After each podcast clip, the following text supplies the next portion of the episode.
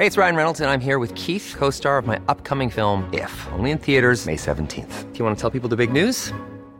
All right, I'll do it. Sign up now and you'll get unlimited for $15 a month in six months of Paramount Plus Essential Plan on us. Mintmobile.com slash switch. Upfront payment of $45 equivalent to $15 per month. Unlimited over 40 gigabytes per month. Face lower speeds. Videos at 480p. Active Mint customers by 531.24 get six months of Paramount Plus Essential Plan. Auto renews after six months. Offer ends May 31st, 2024. Separate Paramount Plus registration required. Terms and conditions apply if rated PG.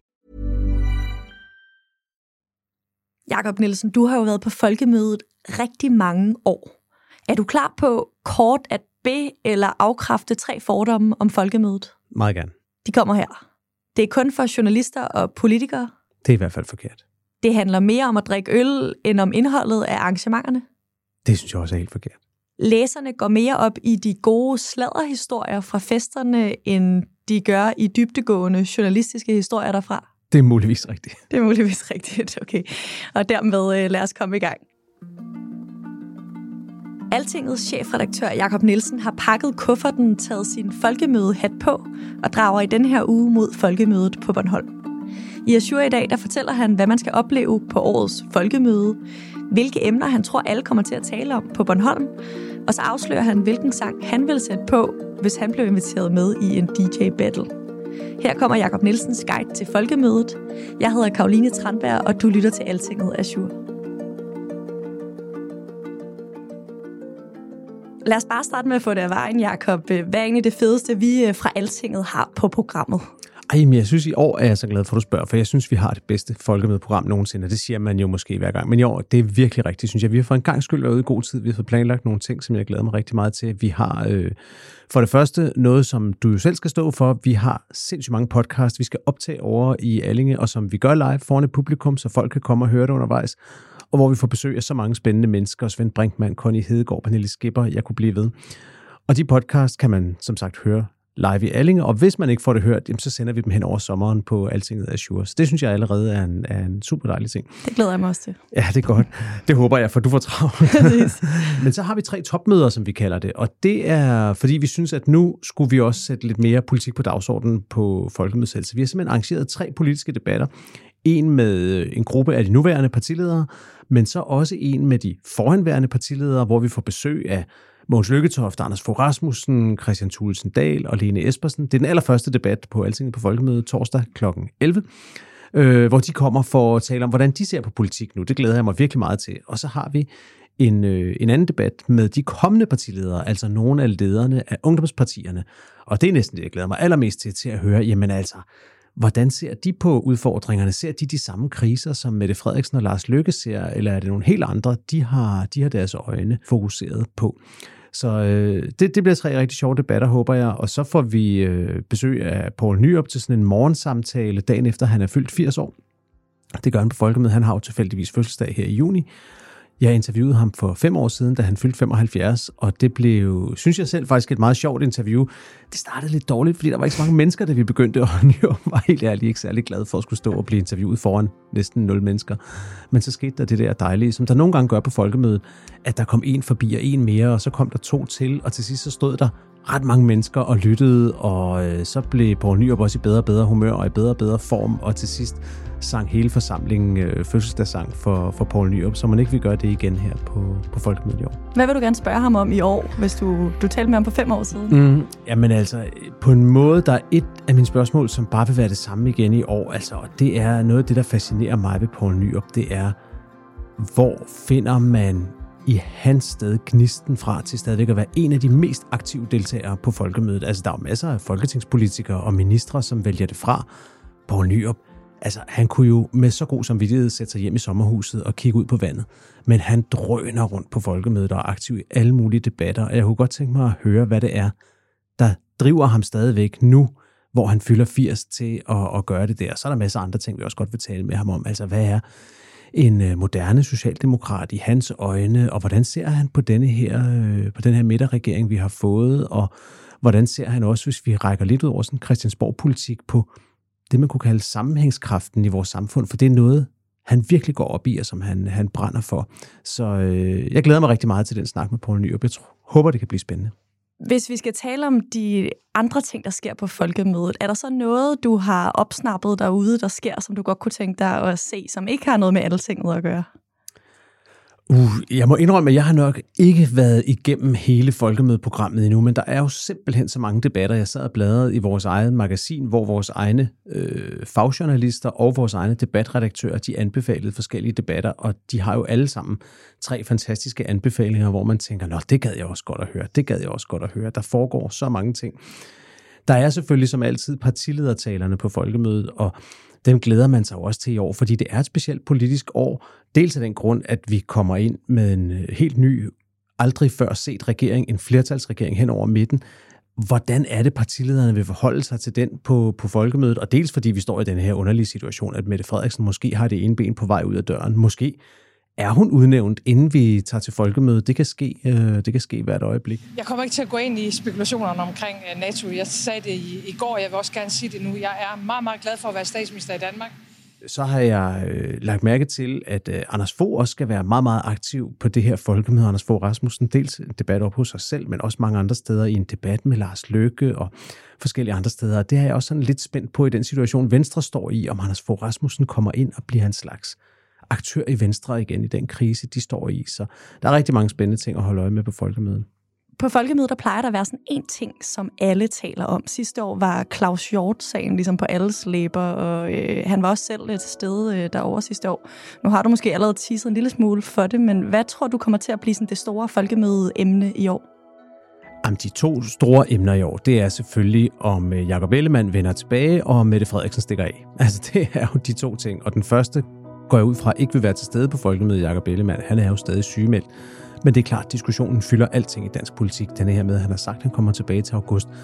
Men holder det nu, også i lyset af alt, alt de kontroverser, der har været omkring våbenindkøb, som vi har skrevet meget om på altinget på det seneste. Og det andet, det er selvfølgelig Mette Frederiksen og hele det her spørgsmål om, om hun er på vej til NATO. Så de to ting, det bliver nok det, man kommer til at tale om, i hvert fald i journalist- og politikerkredse ind imellem alle, alle debatterne. Så har jeg lagt mærke til, at Lars Finsen også kommer til at være til stede på folkemødet. Han skal over til en, en, et interview øh, hos Berlinske om sin egen sag. Og, og det kan potentielt også blive en af de ting, der, der eksploderer på folkemødet, fordi øh, hans retssag er på vej, og hvad kommer han til at sige? Øhm, det, det er sådan en, hvor, hvor man som nyhedsredaktør nok lige skal sætte sådan en lille kryds ud for, at der er et nyhedsvarsel der. Og måske også fordi Mette Frederiksen lige har været i USA og talt med CIA. Og... Præcis, og kommet hjem og har sagt, at alt er godt i forholdet med efterretningstjenesterne, og det kan man godt forestille sig, at Lars Finsen har noget at sige til. Øh, han er jo ikke, han er jo ikke kendt for at, at holde tand for tunge, så, øh, så lad os se, hvad han kommer til at sige det er mest nogle debatter om dansk politik, du nævner her. Er der nogle øh, debatter, der ser sådan mere ud mod udlandet, som du gerne vil anbefale? Jeg synes, det er en ting, man godt kan sige om folkemødet, at der kunne godt være lidt mere, der kiggede ud over Danmarks grænser. Vi har tit på Altinget haft debat med nogle forskellige ambassadører. Det har vi også sammen med, øh, sammen med Anders Fogh Rasmussens øh, firma Rasmussen Global i år nede på, på deres scene. Men ellers vil jeg godt fremhæve, at vi også sætter en lille smule fokus på Norden. Vi får nemlig besøg af Altingets norske chefredaktør, som op på hovedscenen øh, kører, modererer en debat om, øh, hvordan det egentlig går med Norden. Nogle gange kan politik fremstå som et absurd teater. Som en forestilling der alle bare fremsiger sine indøvde replikker, og hvor ingen mener det de siger, eller siger det de mener. Altså Lars Løkke Rasmussen har været ude at sige, at det er en ny nordisk storhedstid. Vi har set Sverige og Finland på vej ind i NATO. Hvad er det, der sker med Norden? Der kommer vores norske chefredaktør. Det er jo kun et halvt år siden, øh, godt og vel, at Altinget åbnede i Norge, og vores norske chefredaktør, hun skal så moderere en debat med minister for nordiske anlægner, der hedder Louise Schack Elholm, og med nogle andre gode folk om det her med, hvad Norden egentlig betyder. Snakker vi for eksempel sammen på dansk, svensk og norsk, eller begynder vi at tale engelsk sammen og forskellige ting? Så det, det er en debat, det er fredag eftermiddag, som, øh, som jeg glæder mig meget til at, øh, at få sat Norden lidt på dagsordenen på, på folkemødet. Er der noget andet, du har tænkt over, der man godt kunne fra folkemødets side sætte fokus på?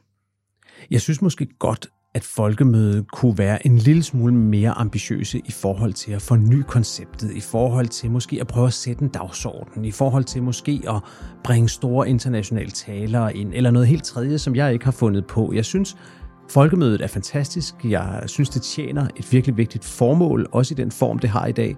Men alting skal fornyes for ikke at gå i stå. Altså, det er ligesom en cykel. Hvis ikke den bevæger sig fremad, så ender den med at vælte. Og folkemødet, synes jeg, trænger lige til at få et skud, et skud nytænkning på en eller anden måde. Og, Og øh, det kan være, det er noget af det, vi også skal gå og tænke over i Alling i år, hvad, om vi selv kan bidrage med et eller andet på, på den front.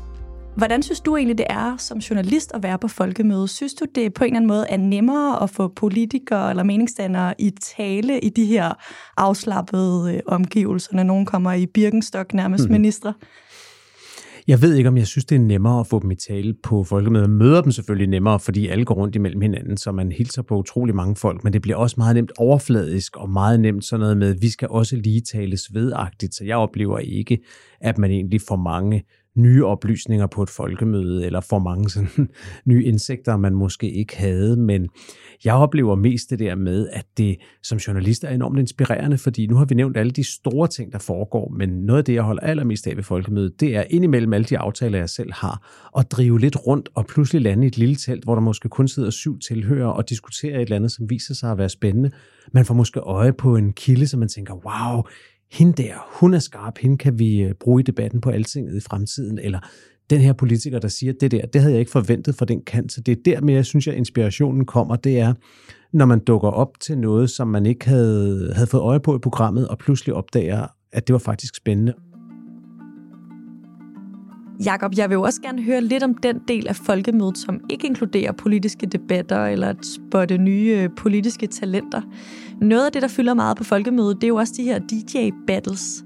Sidste år, der øh, var jeg med, da Magnus Heunicke, han øh, DJ'ede, hvor han fik besøg af Mette Frederiksen, som satte øh, recepten og øh, Stupid Man på.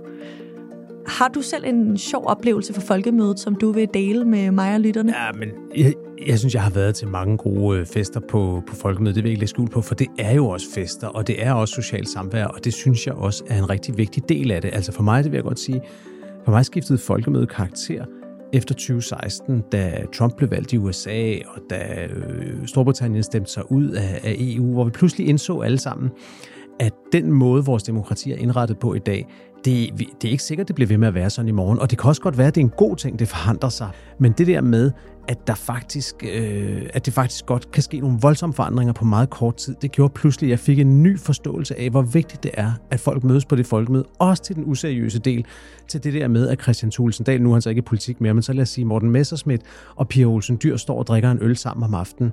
Og folk ser det, og, og kan rejse hjem til, hvor de kommer fra og fortælle til deres venner til vejfesten, at, øh, at de der politikere der, så meget uvenner er de altså heller ikke. Jeg synes, det er ekstremt vigtigt.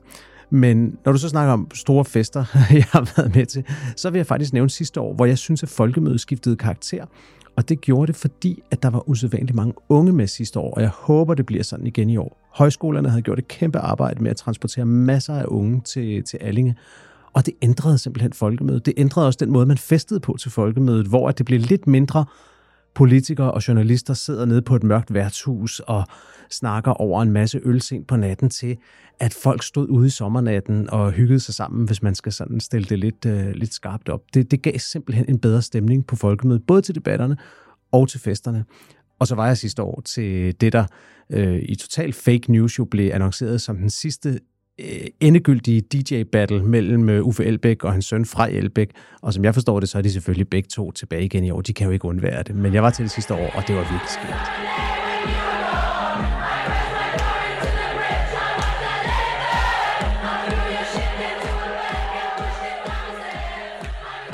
de er på programmet igen i går, har jeg set. Øhm, er du egentlig nogensinde selv blevet inviteret til at DJ til en fest? Nej, stor, stor, øh, stor, stor uh, missed opportunity. Jeg har jo faktisk en meget, meget fjern fortid som øh, DJ ude på, på Vestegnen i, uh, tilbage i 80'erne, så det er der nogen, der ikke har opdaget, men jeg venter spændt på en invitation en dag. Kan du afsløre, hvad dit første nummer vil være, hvis det nu var? Så kan det være, at det kan fungere som en reklame, det her. 100% Rick Astley. Rick Astley, okay. Et særligt nummer? Ej, jeg tror, vi er ude i Never Gonna Give You Up.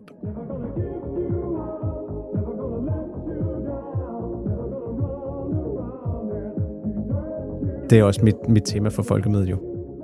Her til allersidst, har du et godt råd til dem, som skal på folkemødet øh, for allerførste gang?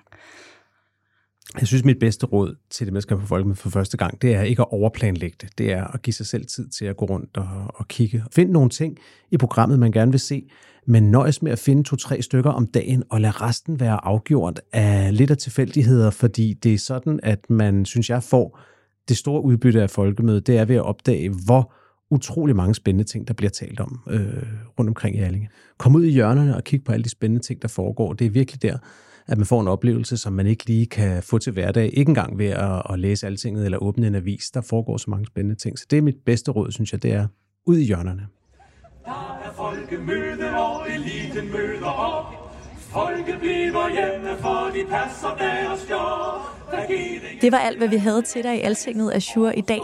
Jeg håber meget, at vi øh, ses over på Folkemødet. Azure har en øh, podcastscene med en række forskellige kendte ansigter fra den politiske debat, som øh, jeg har inviteret. Og den scene øh, finder du lige ved siden af Grønbæks Hotel. Det er i N4, hvis du er sådan en, der sidder med Folkemødeprogrammet fremme. Jeg har blandt andet inviteret Svend Brinkmann, Connie Hedegaard, Pernille Skipper og en række andre kendte ansigter fra den politiske debat. Vi spillede i dag klip fra TV2 og fra satiregruppen Magt. Dagens podcast den blev produceret af Maja Simonsen, og jeg hedder Karoline Tranberg. Vi glemmer Ukraine lidt endnu, mens Ukraine slås for frihed, får vi russisk gas. Og sælger våben, som blev brugt i 1864.